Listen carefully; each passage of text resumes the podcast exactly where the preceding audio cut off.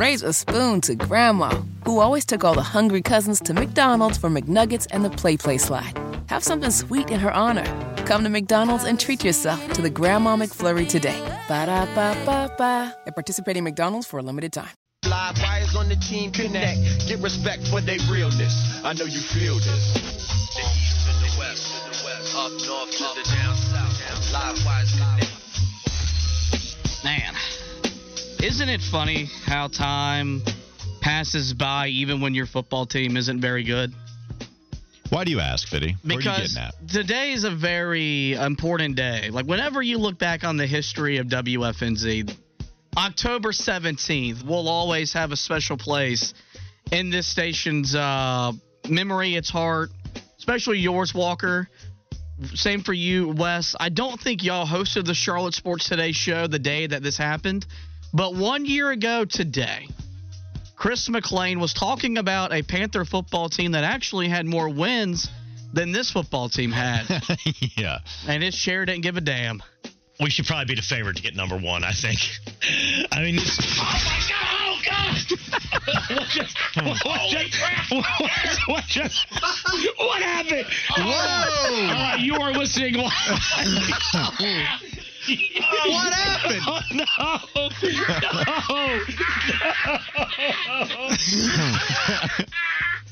oh, Jesus Christ, are falling out of his chair. All right, you, you are.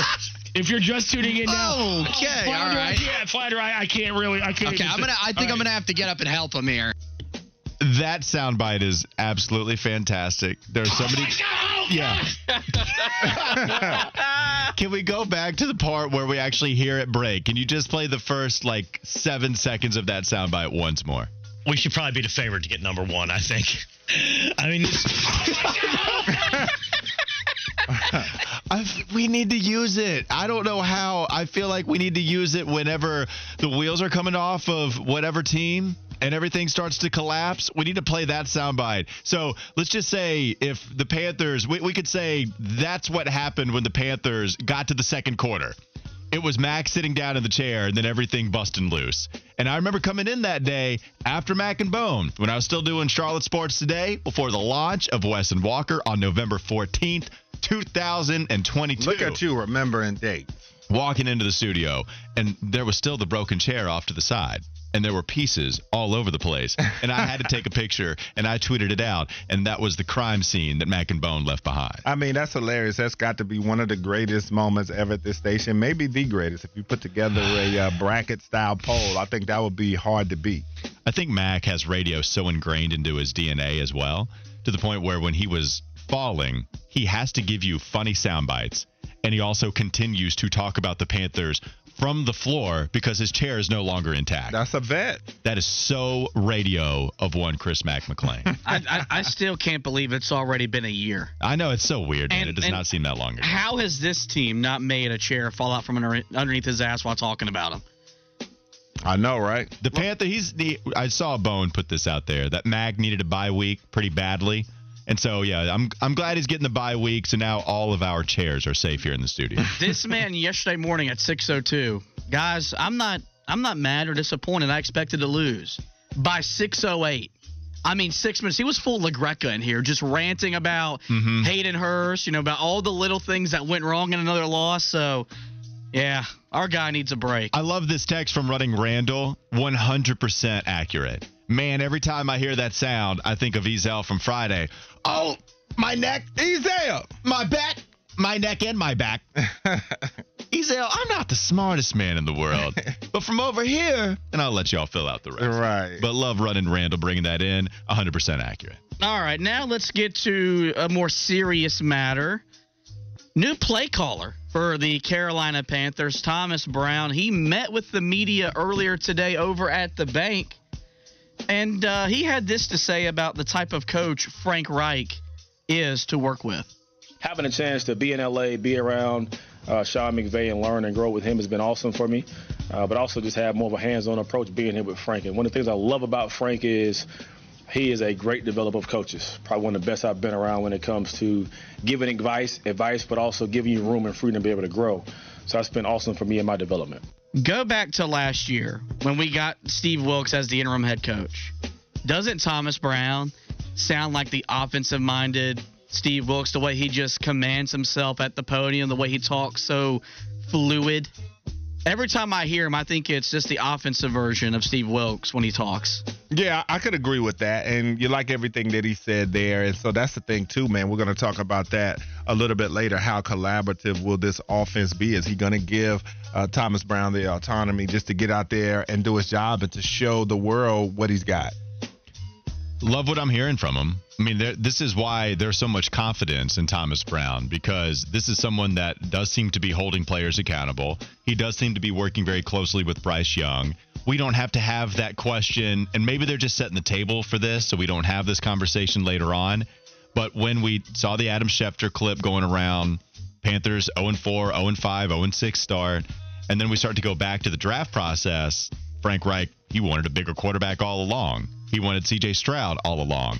Well, now they're at least setting the table to where, hey, Thomas Brown wanted this guy. And I actually believe it. If you go back and listen to some of his comments when it's coordinator day and you hear from Evero, you hear from Thomas Brown, he tells you how much faith he has in Bryce Young. I remember there was one, it was during the injury, there was one comment, and he was talking about how if he believed Bryce Young should go out there and play even after he was injured and was missing the game against Seattle, Andy Dalton starts, of course, he says, Would you put all your faith in Bryce Young coming back after so soon. He said, That quarterback I would.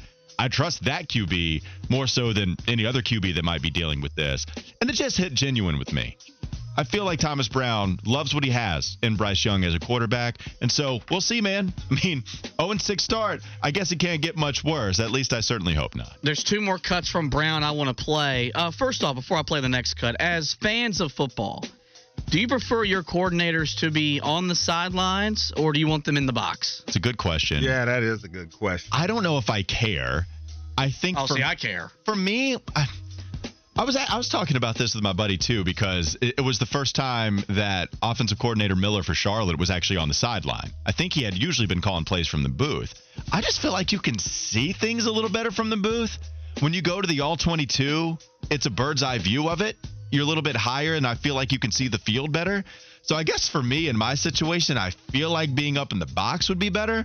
But some people just get a better feel when you're out there on the sideline. Yeah, I normally like to be uh, more decisive, but I think with that, I'll leave it up to the discretion of the coach and what they feel comfortable with. I mean, some guys get a better feel for the game being down there, being on the sideline, and some guys can do better up in the booth. So to me, it's up to the discretion of said coordinator. Tell us what the correct answer is, Fitty. All right. Well, he was asked about this, and, and here's what he had to say. Will you stay on the sidelines, or would you consider sitting upstairs to do this? Be on the sidelines. Why do you prefer that? I'm a pretty energetic dude, one, um, so I like to kind of move around a little bit, but also being able to interact with the players in between drives that's where I've kind of been for the most part. I've had a chance to be in the box before. I think there's different perspective of both of those, but I love the in between drives interaction with the players. Uh, just kind of just fits me better. You love it. You love it, Fitty. I mean, look, it, it makes a lot of sense because you have that ability right then and there to talk with them about what they're seeing and, and what's happening. But I just think it's so much harder to make adjustments on the fly because you're not, you don't see, you just don't see the field that well. So I would just much rather prefer you be up in the box. Oh, I thought you did like oh, it. It no, sounded I, like that was no, a sagebrush side. No, I want I want my coordinators. I want them in the I want them up in the booth. That's what I love about Dan Quinn because he's up there and so he can make the adjustments. Now, two weeks ago he didn't make a single adjustment, so it didn't really matter where he where he was. But I've always been a proponent of Get up in the booth so you can see everything and make the game, make the adjustments during the game. What do you guys think? The coordinators are blind or something? They can't see from the field? Yeah. Well, I mean, I mean, you can look at the alignment the way they lined up. You can see it clearly what they're doing. No, I mean, I, I hear you on that. It just feels like when, look, I've been on the sideline just for media operations and stuff. So mm-hmm. when you have play by play going on, you're up in the box, but I've also been doing sideline. Yeah. So for me, it does feel like you can see where everybody is a little bit more so. But that's from a non coaching vantage point. Yeah. Everything Thomas Brown said there makes a lot of sense because you do have easier and more accessible communication with your players rather than having to put a headset on, yeah. talking to the quarterback. You get to talk to different players, and so I totally get it from that standpoint. Just for me, the novice has that has not coached a football game in his life, it does feel like I can see a little bit better from the box than I can from the sideline. Well, see, the thing is too, with us down there being a media like your view can be a little obstructed, or we can't go everywhere they can go. Like he can be standing right up there on the front line. Maybe you he can. go I got where access. he he can he can go where he needs to go, and he doesn't have to worry about any limitations. So I think that allows him to be able to see a little makes bit sense. better than we could. The last comment from Thomas Brown. We've talked a lot about the progression that Bryce Young has showed despite an 0 6 start. He talked about the area he's seen the most progression from the rookie quarterback. I think the most growth for me is his comfort level with our offense, the operation, and just his command overall. I think it's a great feeling to be able to kind of find your voice and find your rhythm. And I think last week was by far and away um, the best he's been. That's that's going to be the floor for who he is, which is exciting to be kind of be around and see. And I think uh, his demeanor on game day, his energy on game day was awesome. He even gave a fiery halftime speech to the group, which I thought was spot on for who he should be, who we need him to be. And so just continue to try to find ways to put him in the best spot to be successful. He is getting surgical with it in a clean pocket. That's what you like to see with Bryce Young.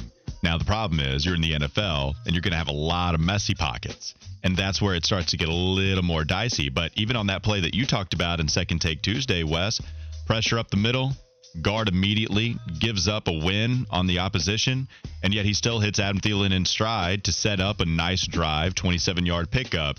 I do think we are seeing some nice things from Bryce Young, and it goes along to what Thomas Brown is talking about. Yeah, I agree with you uh, 100%. And so this is going to be fun to see these two together. I'm sure Bryce is very excited to work with Thomas Brown, and I think this is going to be uh, the beginning of an of an interesting relationship because we just don't know how it's going to turn out, but it's going to be fun nonetheless.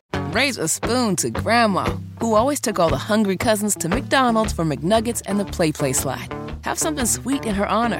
Come to McDonald's and treat yourself to the Grandma McFlurry today. Ba da ba ba ba. At participating McDonald's for a limited time.